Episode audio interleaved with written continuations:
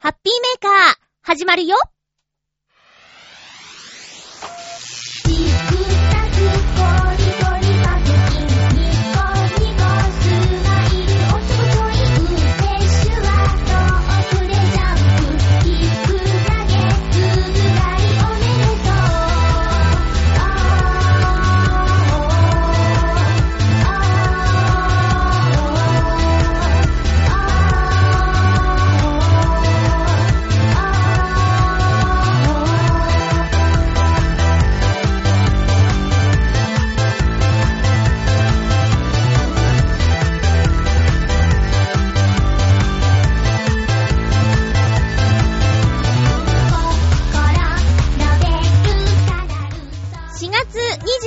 日、まゆっちょのハッピーメーカー。この番組は、ハッピーな時間を一緒に過ごしましょうというコンセプトのもと、ちょわへよ .com のサポートでお届けしております。いてててて、いててててなんですよ。その理由は、後ほど聞いてください。今日も最後まで1時間、よろしくお願いします。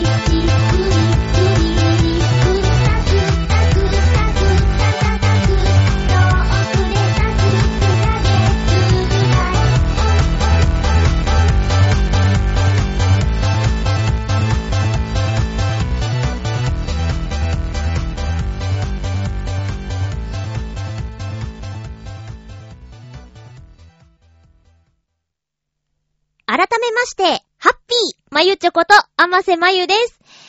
痛いんですよ、体が。バッキバキなんです。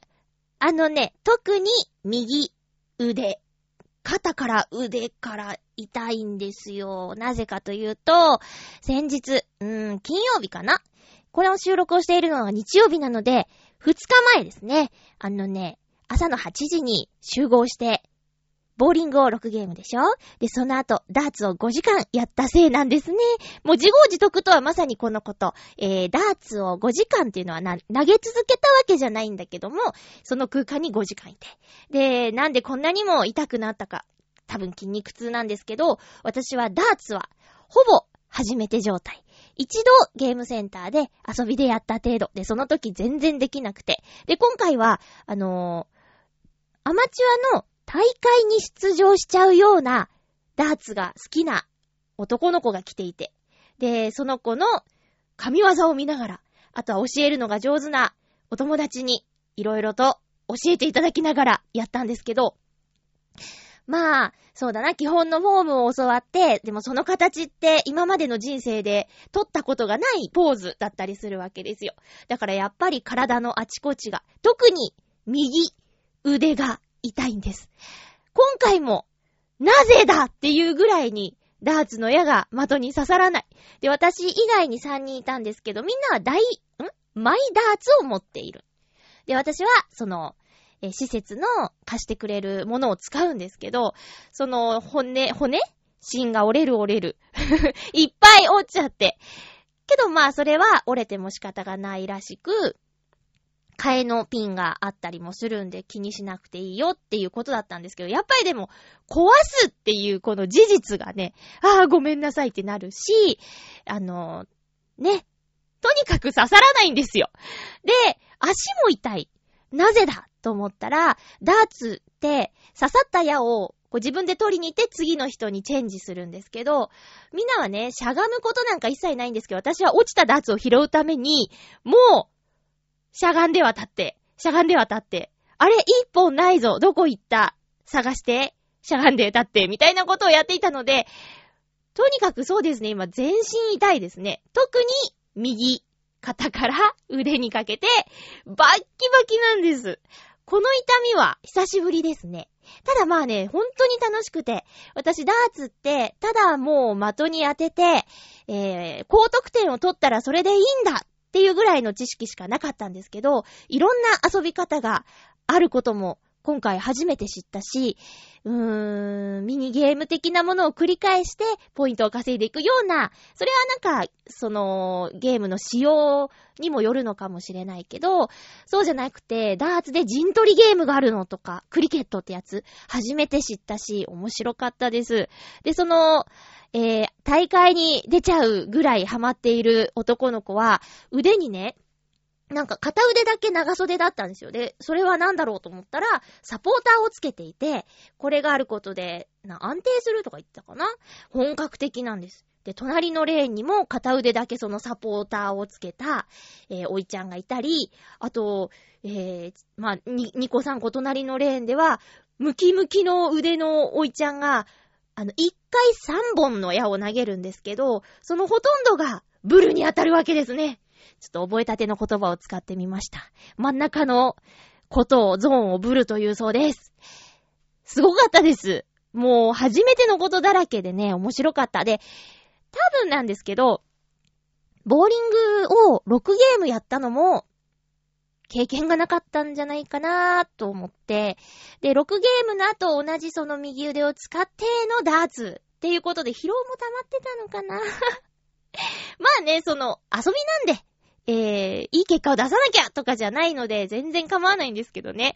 え我ながら、久しぶりに遊んだっていう時間を過ごしたかな。えー、友達と会おうよ、遊ぼうよって声を掛け合って会ったところで、お茶をしたり、ケーキを食べたり、ご飯を食べたり、お酒を飲んだりっていうのになりがちだけど、体を動かして遊んだっていう一日で本当に楽しくて、で、ご飯を食べるタイミングも逃して、丸一日ぶっ通しで遊んだんですけど、帰りにね、まあ夜ご飯というか、お腹が空いたからご飯に行こうっていうお話になって。でも私その日、夜勤があったんですよ。で、大人なら、ここで帰るべきだったんですけど、ついね、楽しくて、ご飯も行っちゃったよね。ただ、ここでね、助けてもらったアイテムがあるんですよ。で、まあ、体も、まあ、そうだな、使ったっていう疲労はあったんだけど、楽しかったせいで、うーん、精神的にはとっても元気だったんです。だから、お仕事に影響もないなと思ってたんですけど、念のため、エナジードリンクを飲んで、え、お仕事をしたところ、なんかいつもより元気だねっていう声をかけていただくぐらいに、バリバリ働きましたね。エナジードリンクのせいなのか、遊んで楽しかったテンション引きずってたのか、よくわからないですけども。とにかく、とても楽しい一日でした。でも大人はご飯を食べずに帰らなきゃいけなかったと反省しています。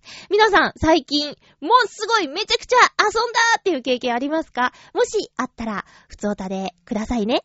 待ってますみんなが遊ぶっていう言葉を使って仲間と集まるときに、どんなことをしているのかも気になりますね。えー、趣味があれば、それ、例えば釣り？釣りに行こう。それも遊びになるかもしれないし、そうだな、なんだろうね。遊ぶってなんだろうね。うーん、お買い物も遊ぶになるのかな。子供の頃の遊ぼうっていうのはとっても単純で、えー、野球とか、まあ、野球、私ごめん、なんで野球を1個目に言ったのかよくわからないけど、鬼ごっことか、あと、何ですかね。うーん、遊ぼうってなんだろうね。あ、でもおもちゃを使って遊んだりとか、ゲームをしたりも遊ぼうの域に入るのかなうん。皆さんどうですか？最近遊んだこと。えー、お姉ちゃんナンパした的なやつは、ちょっと、それはちょっと欄外に置いといて、そうじゃないやつね。え仲間何人かで、えっ、ー、と、何かしました、みたいなのがあったら教えてください。えちなみに今回、ボーリング。えっ、ー、とね、6ゲーム中3ゲームは普通に投げて、えー、今までの勝手な自分のフォームというか。でも、それを見ながら、ボーリング好きのお友達に、もうちょっとこうしたら、まっすぐ行くんじゃないとか、コントロールできるんじゃないっていうアドバイスをもらいながら、えー、3ゲーム目までは、100ピン超えてたんですけど、そっから、ちょっと、一緒に来てた子たちがカーブするボールを投げてるのを見て、えっ、ー、と、自分もやってみたくなっちゃって。まあ前から興味はあったんですけど、じゃあ投げ放題だから、今回練習に当ててみようということで、カーブするボールの投げ方を教わったんだけど、もうとにかく、腕？うーん。手首。手首の筋力が弱すぎて、お話にならない。あと指指の力も必要みたいで、引っ掛けるっていうポイントがあるんですけど、それが全然できなくて、あの、結局、マスターすることなく終わってしまいました。ただほんと、あの、いつもの毎月行ってるボーリングは、ひたすら投げて黙々と、で、高得点を目指すっていう回なんですけど、今回はちょっと、技術を磨くっていうところに、焦点を当てられた、ゆるい感じで、私は好きでしたね。少人数で、で教えてもらいながら。うん、楽しかったなぁ。また行きたいなぁと思っています。皆さん、ボーリングやりますか？どんな球を投げますか？パワーでまっすぐガコーンって行く人もいれば、えー、グイーンって、落ちるんじゃないの？落ちるんじゃないの？落ちなかった曲がったガコーンみたいな人もいると思うんですけど、あとはもう何年もやってないよっていう方もいるかもしれないですね。私もうほんと月1回はボーリングに行くようになっていて、その、ま、単純明快じゃないですか。ボールを投げてピンを倒す。いっぱい倒したらいいよ。っていう。で、まあ、細かいルールはいろいろありますけど、その単純さの中にも、なんていうかな、深いんですよね。ちょっとのことでボールの動きが変わったりするっていうところが面白くって。あと何と言ってもわかりやすいっていうことですよね。で、力の弱い人や子供でも投げられるような工夫があったりとかもするから、えっ、ー、と、私のよくみんなで行っているボーリンているボーリング場には、高齢者ボーラーのランキングっていうか、大会があったらしくって、それで年齢見ると、もう99歳の方とかもね、ボーリングを楽しんでいるんですよ。で、今回は隣のレーンに、あの、団体さんがババーって入ったんですよね。で、全員、高齢の男性の皆さんで、で、かっこよく投げるというよりも本当に楽しんでいる姿が可愛くって、つい視界に入っちゃうから、あの、うーん、癒されたというか、癒された、うーん、うーん、楽しくなっちゃって。ええー、で、その可愛い投げ方なんだけど、割とスコアがいいっていう最高の皆さんでしたね。えー、そんなこんなで、肩が、腕が痛い話でした。今日もお便りがたくさん届いておりますので、えー、っと、紹介しながら、行きたいと思います。まずはね、先週の一言という見出しでいただいたお便りがあります。えー、っと、コージーアットワークさんです。まゆっちょーござを書くじゃなくて、あぐらを書くだよ一言いただきました。前回のテーマのしめしめですね、コージアットワークさんのお便り、ござを書く？書くなんて表現あるんですね、なんて、間違った言葉を何回も繰り返して言うという、とっても恥ずかしいことをしてしまいまして、え、コージアットワークさん以外の方からも、何人かから、あれ、あぐらじゃね？っていう、個人的にメールをいただいたりもしました。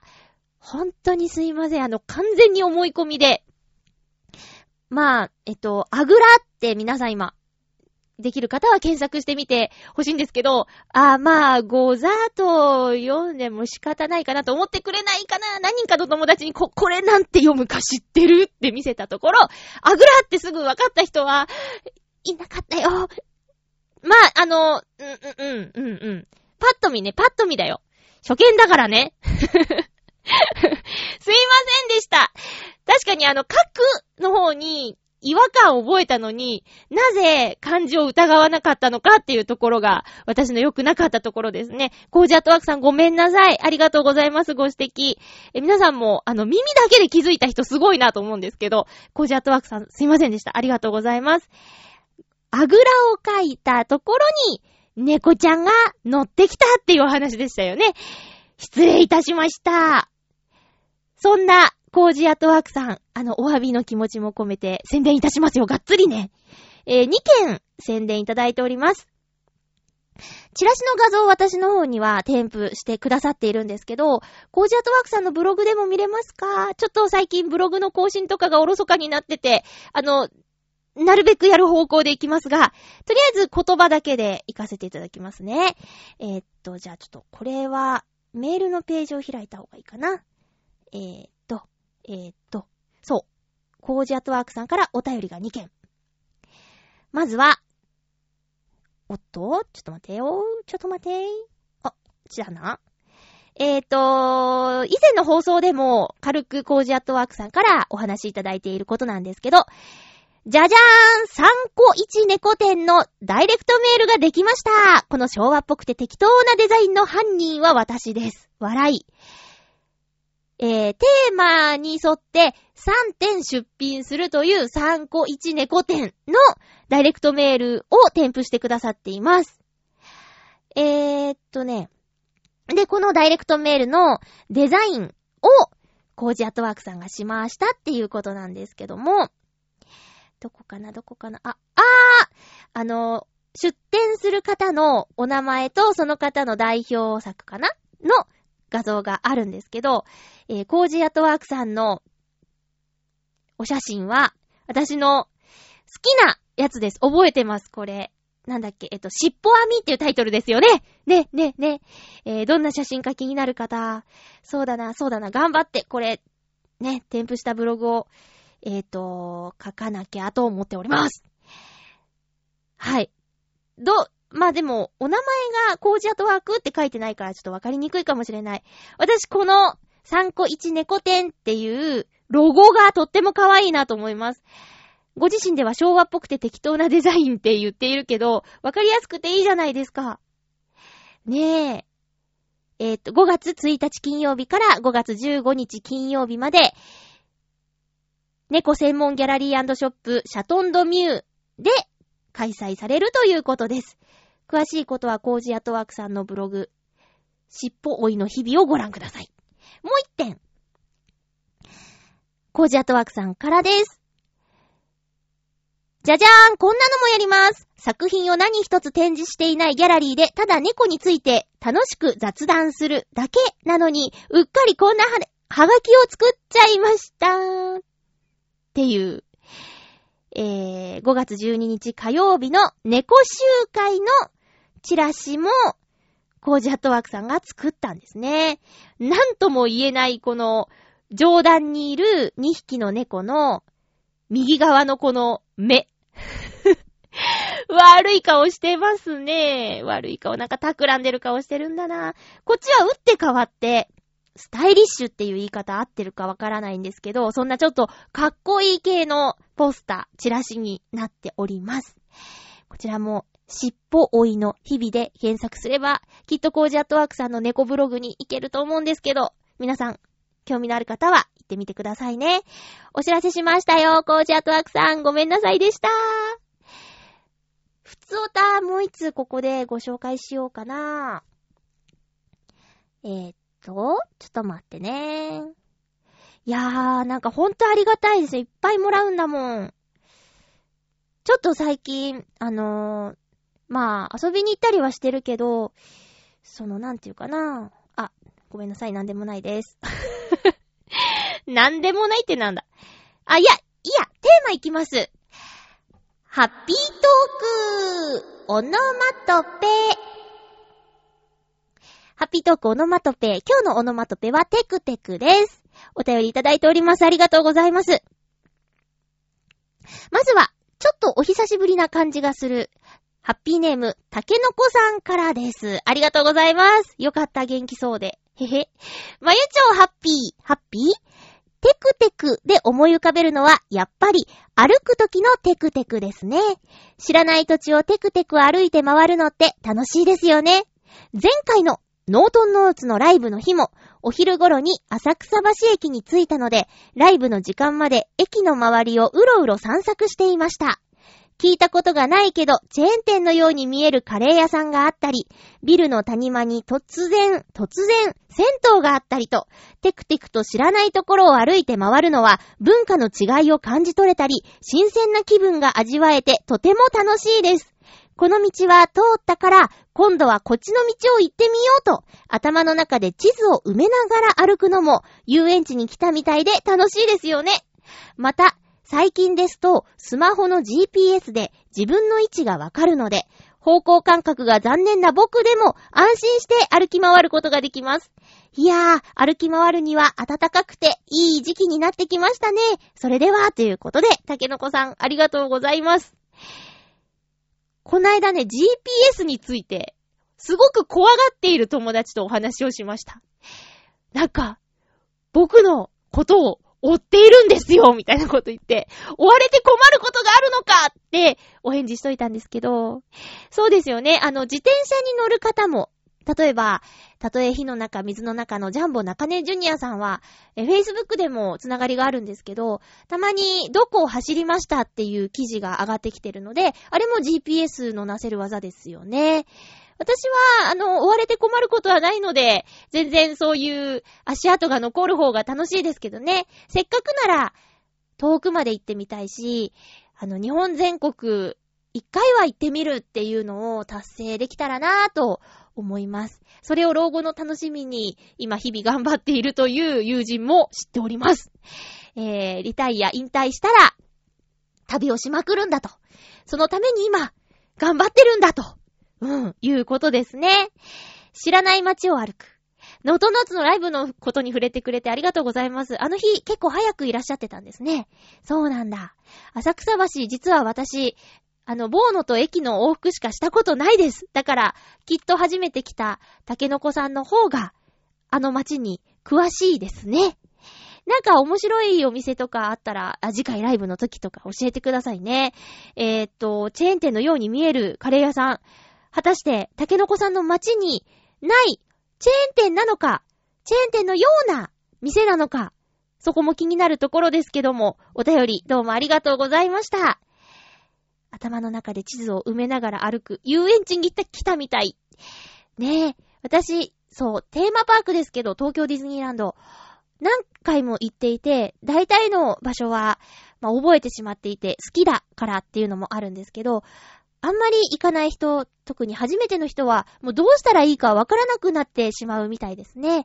修学旅行、高校生の時、東京ディズニーランドだったんですけど、本当に途方に暮れちゃってる人とかいて、もうじゃあ、班ごとに分かれてんだけど、3班ぐらいぐるぐる一緒に歩くっていうことをしたこともあります。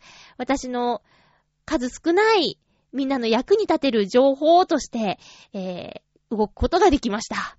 パレードをね、みんなはアトラクションに行っている間にここがいいポジションだよなんて言って、高校生の制服を着た私はシートを引いて、え、当時はね、あの、何分前からルール、1時間前からじゃないと待っちゃいけませんよルールとかなかったので、もう多分3時間ぐらいずっとシート引いて制服の女子が座っていたわけですよ。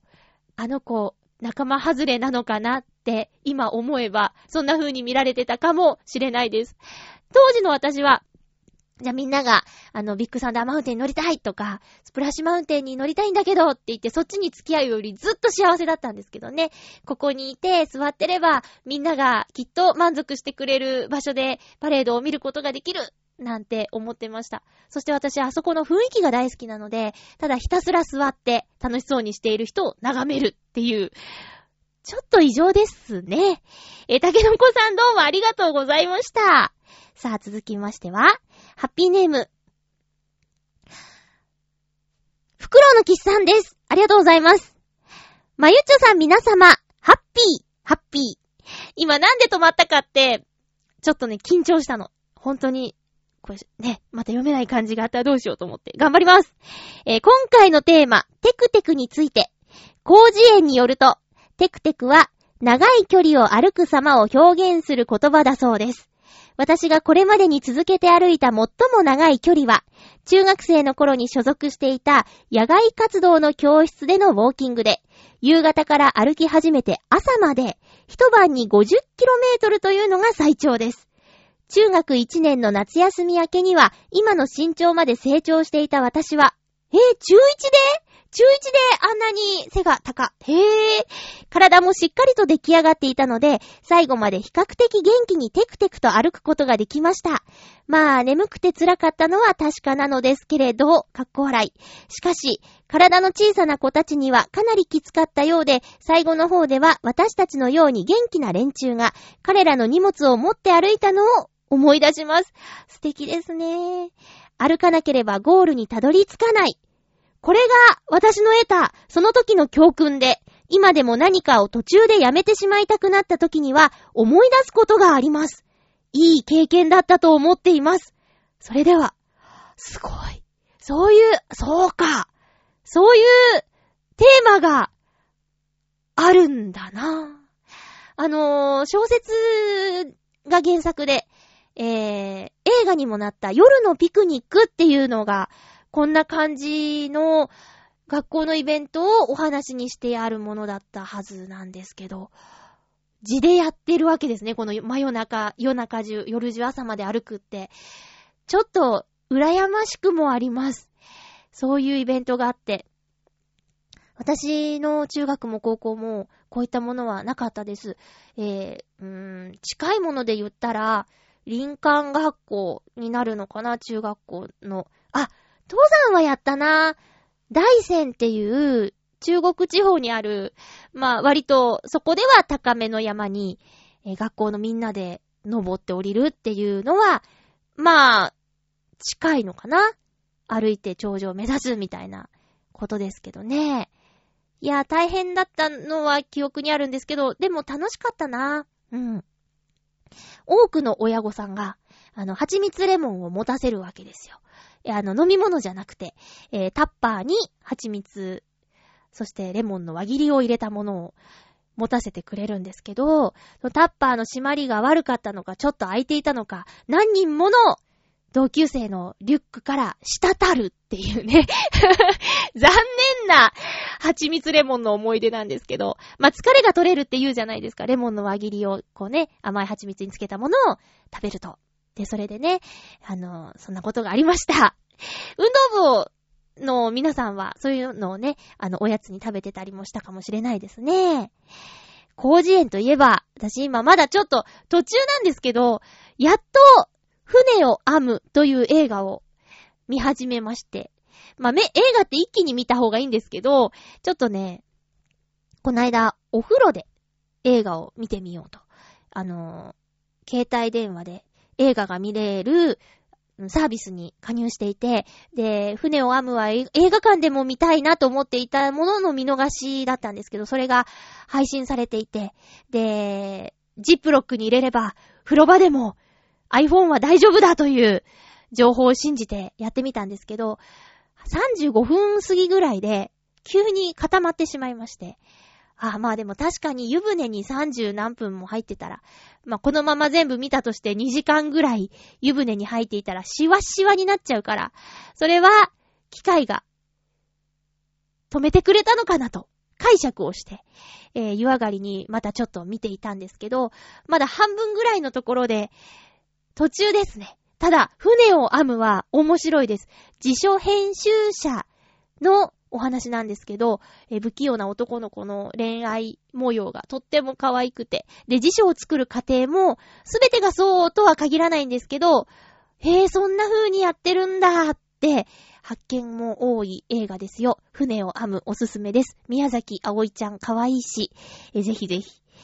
いやー、羨ましかったです。袋抜きさんありがとうございました。続きましては、ハッピーネーム、七星さん、ありがとうございます。まゆちょハッピー、ハッピー？テクテクと言えば歩く感じ。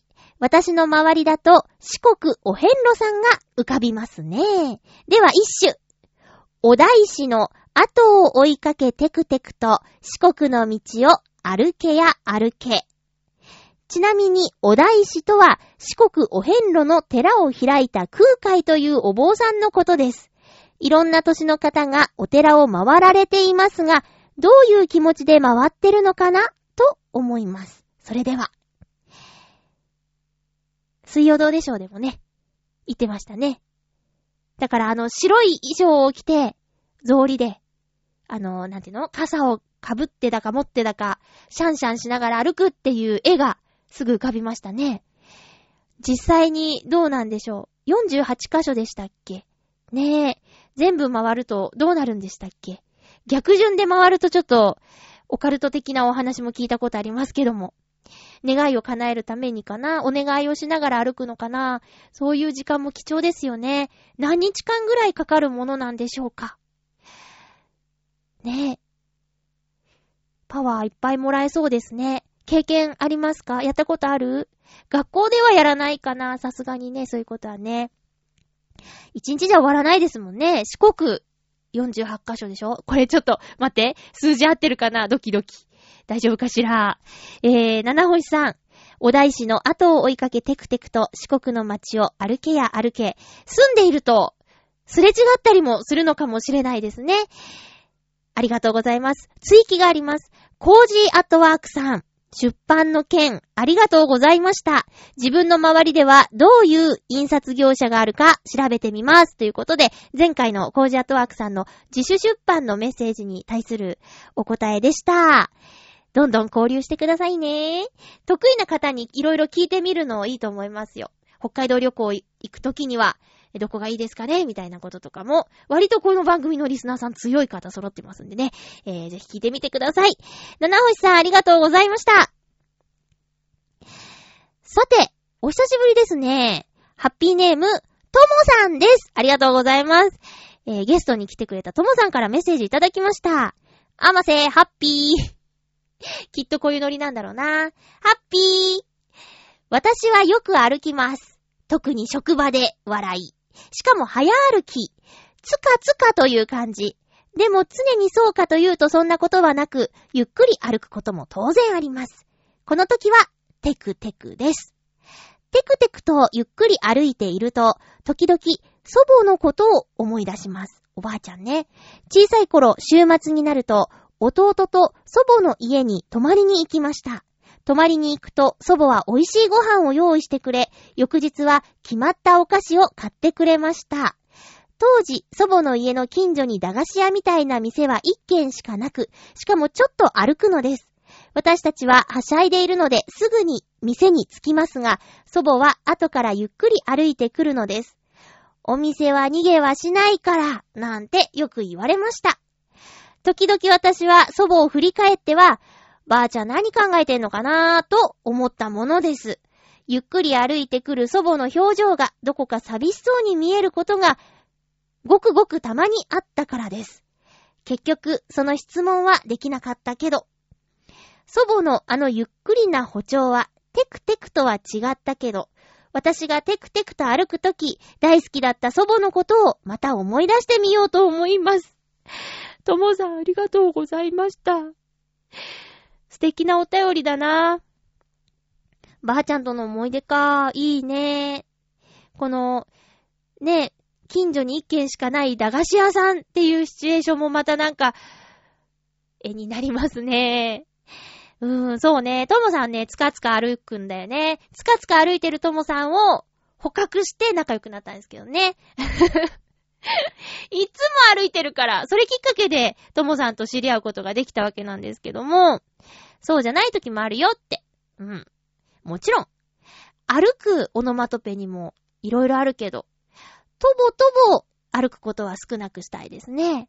とぼとぼ歩くは、なんとなく元気がなさそうなイメージがありますね。えー、テクテク。どしどし歩くとかね。あの、ジャイアンとか。そういう感じ。ガニ股で、大股で、どしどし歩く。のそのそ。のしのし。のしのし。オノマトペ面白いね。いろいろあるね。えー。あ、でもさ、つかつかって言うと、ハイヒールの女性のことも今、思えたかなつかつかつかつか。あ、カツカツか。逆でした。え、ともさんありがとうございます。また一緒に歩きましょうね。えー、続きましては、ハッピーネーム、コージーアットワークさん、ありがとうございます。まゆっちょハッピー、ハッピー。テクテク歩くというのは、きっと元気な状態ですね。あ、ごめんちょっとさっき喋っちゃったな。しょんぼりな時は、とぼとぼ歩くことになりそうです。んですね。えー、そうだね。ごめん、ちょっと、順番がダメだったね。それに、テクテク歩くというのは、なんとなく歩くことを楽しんでいる感じがあります。だから、私にとってのテクテクは、自主的に迷子になる散歩です。おー、適当に角を曲がって、どんどん歩いたことのない道を歩いて行ってしまうと、思わぬところに景色のいいところや、いい感じの街並みがあったり、妙に懐の深い公園や神社なんかを見つけることができます。ちょっとなんか読むの緊張するな。えー、前に杉並区あたりを適当に迷子になっていたら、小さな公園に面白い遊具を見つけたことがあります。潜望鏡のように高く突き出した管の端を耳に当て、先端を160度回しながら、木が風にそよぐ音や鳥の声を聞くという遊具で、他にも遠くの音を聞くパラボラ遊、パラボラ型遊具などもありました。まゆっちょの地元、浦安元町地区は、路地も多くて、なかなか迷子が楽しめますね。では。えー、私元町に住んでるって言ったっけ？元町に住んでるって言いましたっけ？まあ、新町じゃないですけど、中町でもないってことは元町なのかな？あ、住んでるとこ行っちゃった。あ、行っちゃった。まあ、まあまあ、元町ですよ。ええいいとこですよ、元町はね。うん。えー なんのこっちゃ。そう。浦安ってね、三つの区域に分かれてて、新町、元町、中町って言ってるんですけど、その中で私が住んでるのは、元町です ねえ、そうなんですよ。なので、あの、あ、えっ、ー、と、わざと迷子になるっていう話だったんですけど、そう、あの、浦安のね、中でも、ちょっと疎いのは新町なんですよ。あんまり行かないゾーンって。で、この間ね、新町に住んでいるお友達のお家に行った時に、あの、歩いて駅まで向かったんですけど、こんな橋があったんだっていうすごく可愛い橋があって、浦安にもう10年以上住んでるのに、その道を通ったのが初めてで、あまだまだ浦安って奥が深いなぁと思ったし、こんなところがあったのかっていう発見が嬉しかったですね。うん。わざと迷子っていいですね。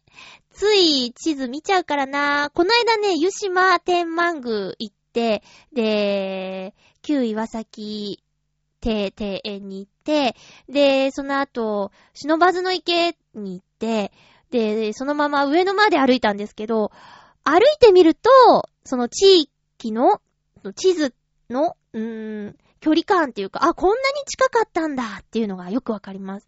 東京駅周辺はもう銀座も新橋も歩けるし、あ、そうなんだって、地下鉄で1個乗るぐらいだったら歩いた方がいいなとか、そういう発見があるので私も歩くのとても好きですよ。特にね、足を骨折したでしょ？去年。まだ1年経たないけど、もうすぐ1年だね。で、あの時歩けなかったから、松葉杖ってこんなに大変なんだって、足が、足を怪我するとこんなに大変なんだって、お風呂にも入れないよ、みたいなことをいろいろ感じていて、で、いざ、じゃあ、もう歩いていいですよって言われて、歩けることが嬉しくて、歩きすぎて、病院で怒られる。なんか晴れてるけど、歩いたでしょって言われてね、めっちゃくちゃ歩いたんですよ。うん。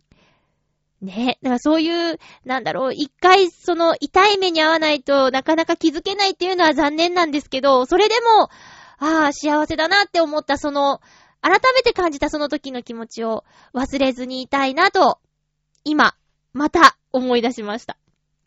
つい忘れがちなんだよね。当たり前になっちゃうと、ありがたさとか、幸せだなって思うことって忘れがちだけど、そうじゃなくて、気づくことが大事だからね。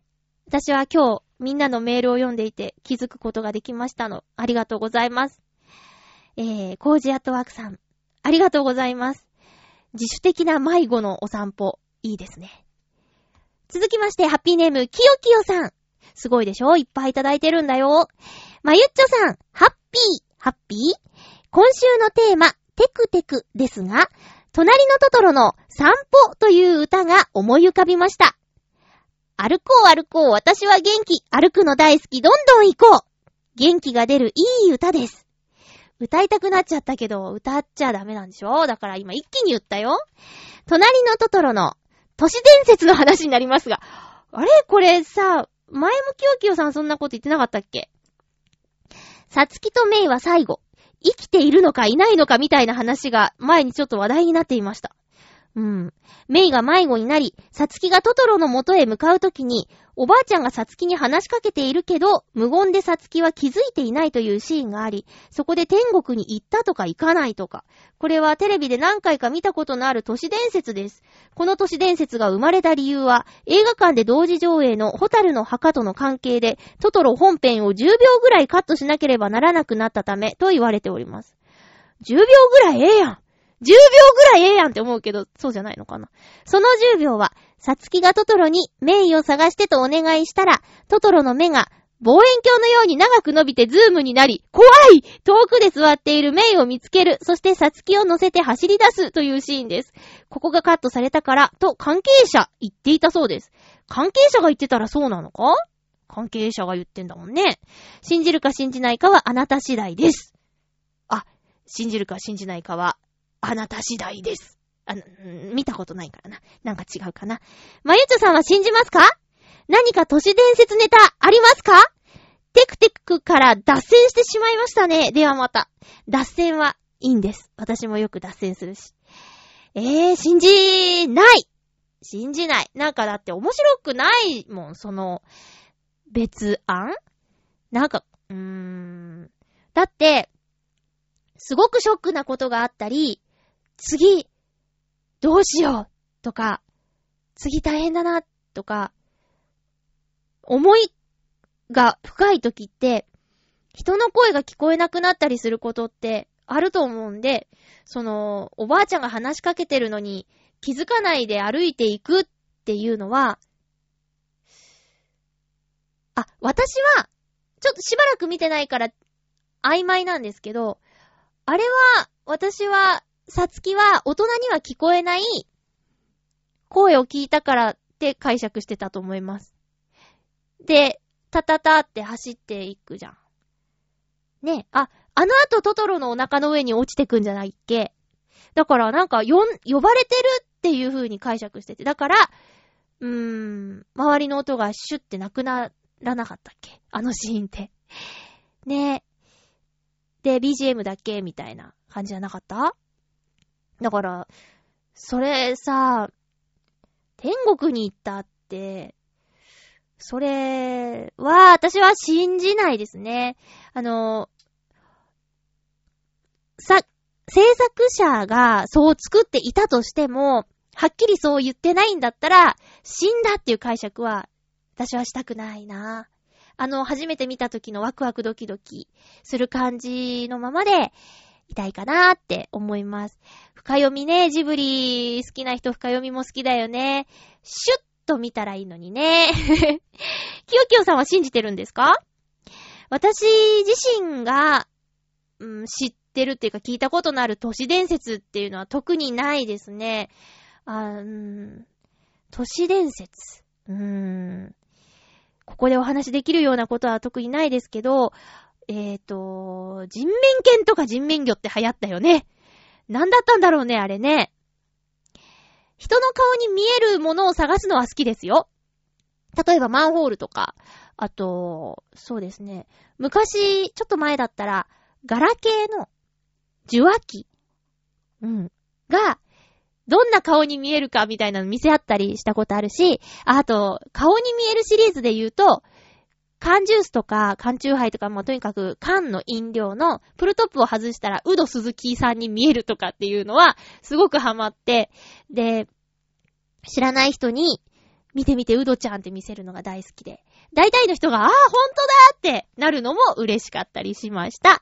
皆さんね、見たことなかったら、ぜひ缶飲料のプルトップをちょっとギコギコって外して、あの、飲み口が、口ですよ。うん。で、あの、ちゃんとちょこんとした髪の毛のくぼみもあるはずなんで、見てみてください。変わってなければね。うん。えー、ということで、きよきよさんはどうなの？信じてるの？まあ、人それぞれですよね。うん。見るタイミングや、見る世代によって、解釈はそれぞれでいいと思います。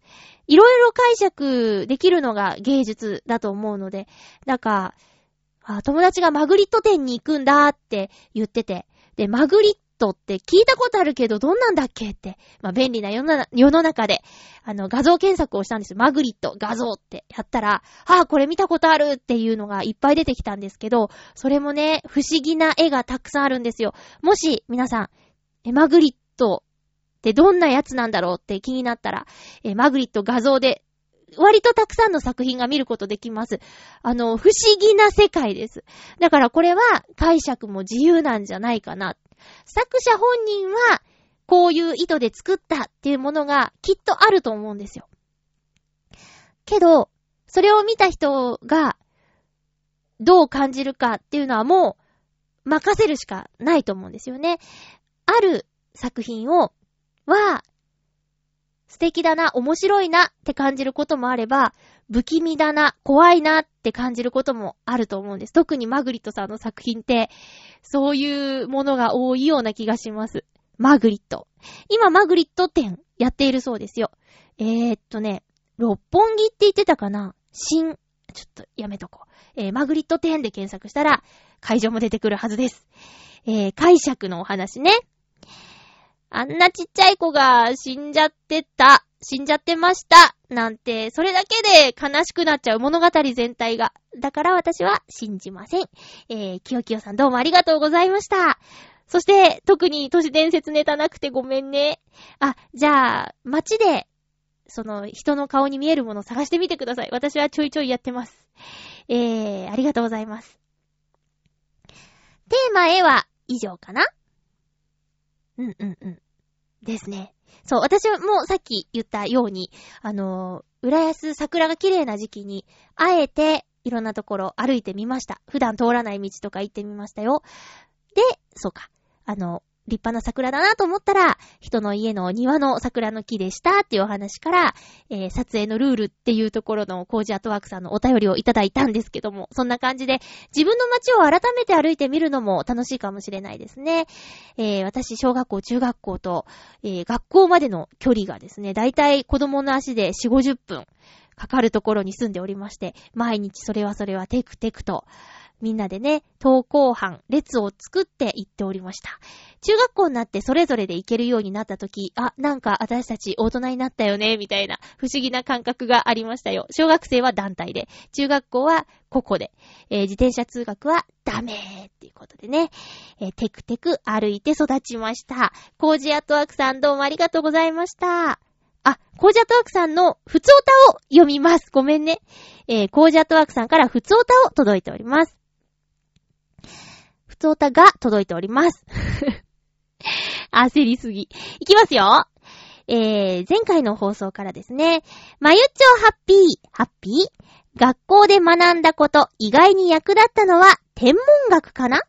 星の位置を読めると、九州とか北海道の奥深いところで迷った時に 迷うんだ。大掴みな位置が分かって助かります。えー、数学も連続模様のデザインをするときに、ちょっとだけ、役立ったかも。うん。一方で、こんなものもいるのかと思ったものの代表が、こんなものいるのかと思った代表が、えー、算数の鶴亀山です。鶴と亀を合計した頭数と足の数を、の合計が分かっているとき、ちょっと待って。これ、のがないんじゃない？頭の数と足の数の合計が分かっているとき、それぞれの頭数を計算する。あれ？違うのかな？書いてある通りに読むね。えー、鶴と亀の、うん、鶴と亀を合計した頭数と足の数の合計が分かっているとき、それぞれの頭数を計算するというやつなんですが、ちょっとわかんないな。私、鶴亀さん習ったっけ？全員やってる？これ。全員やってます？もしやってるとしたら私記憶から消えてますね。あの、ちょ、ちょっと今ね、ここを読んでもピンとこないんだけどみんなは大丈夫かな？え、鶴と亀の足なんか、見ればわかるっておー。それにそんな計算しなきゃいけない状況がわかりません。まゆちょにはどんな状況なのか、想像がつきますか？では。はあ、ごめんね。鶴亀山自体がもう忘れてる。うん。で、説明聞いても思い出せないぐらい、わかんない。やったかな？ちょっと Facebook で、私たち鶴亀山やったっけ？って聞いてみようかな。ごめんね。わかんないなぁ。わかんないんですよ。ごめんなさい。え、リスナーの皆さんは鶴亀山、覚えてる？そして、どんな状況に使う言いますか？ちょ、私を助けてください。皆さん。みんなのちょっと思うところ、よろしくお願いします。次回、よろしく。えー、天文学。天文学というか、まあ、理科で星のお話を少し教わったレベルでなんですけど、私もそうね、あの、夜中のお仕事をしていると、ちょうど星が綺麗な時間、星が綺麗に見える時間に外にいることもあるので、つい見上げては、ああ、これで星座とか、あの惑星、どれがなんていう星だって分かったら素敵だなって、毎晩思うんですけど、じゃあ実際調べてないんですよね。iPhone アプリで星座表っていうのがあってね、えー、その位置にかざすと、そこに見える星の名前が表示されるっていう素敵なアプリなんですけど、なかなかこれを実際に使うことって今までになくて、もったいないなぁと思っています。えー、の、奥深いところで迷うときっていうことなんですけど、すごいね、サバイバルだね。星を見て、だいたいどの位置かわかるって。かっこよすぎますよ。ありがとうございます。数学も役に立つんだ。そっか。算数より数学の方がっていうの意外だな。実生活で使った経験がない。知らぬ間に使ってるのかなちょっとね、どうでしょう。鶴亀山に関しては本当にごめんなさい。私のおバカさんがまた露呈してしまいましたね。コージアットワークさん、ありがとうございました。もう一通コージアットワークさんからいただいております。前回の冒頭でちょっとお話しした件ですね。まゆちょハッピー、ハッピー？防災グッズ。どこまで揃えておくかは問題ですよね。災害の後も自宅が使い物になるなら3日程度の水や食料の備蓄は必要だと思いますが、大きな地震、それに伴う火災などで避難をしなければならなくなったら、あまり大きな荷物を持って避難するのは考え物です。それより何より出先で被災したら、とか考え出すと、キリがありません。そうなんですよ。そう。水とかさ、その、トイレセットとか買っておいといたとしても、買っておいたとしても 言葉が変だな。えー、買っておいたとしても、家に戻れるか。私、家今マンションなんですけど、マンションが倒壊したらもう、掘り出すしかないし、掘り出すにはじゃあ常にシャベルを持っていなきゃいけないのか、とか、ねえ。じゃあ、出先、出かけるときは、いつもペットボトルと、ちょっとした食べ物を持ち歩くのがベストなんじゃないか、とか、いろいろ考えちゃいますよね。小さいカバンで出かけてる時に限ってそういうことに巻き込まれたら、とか、もうほんとキリがないです。私の場合は、自宅に水と食料で3日分。お、偉いな。LED ランタンなどの照明くらいしか用意していません。本当はヘルメットとかもあった方がいいんでしょうが。うん。その代わり、カメラバッグの中に、アルミ製のエマージェンシーブランケット、簡易毛布。あ、これ私ディズニーランドで3.11の日を迎えたんですけど、使わせてもらいました。あの、薄手のアルミの簡易の毛布なんですけど、エマージェンシーブランケットめっちゃくちゃ保温性高いですよ。あんな薄いけど、あれがあるのとないとじゃ、全然違う。で、使わないときはとてもコンパクトなので、カバンに入れとくのは賢いと思いますね。えー、小さく折りたためる寝袋。え？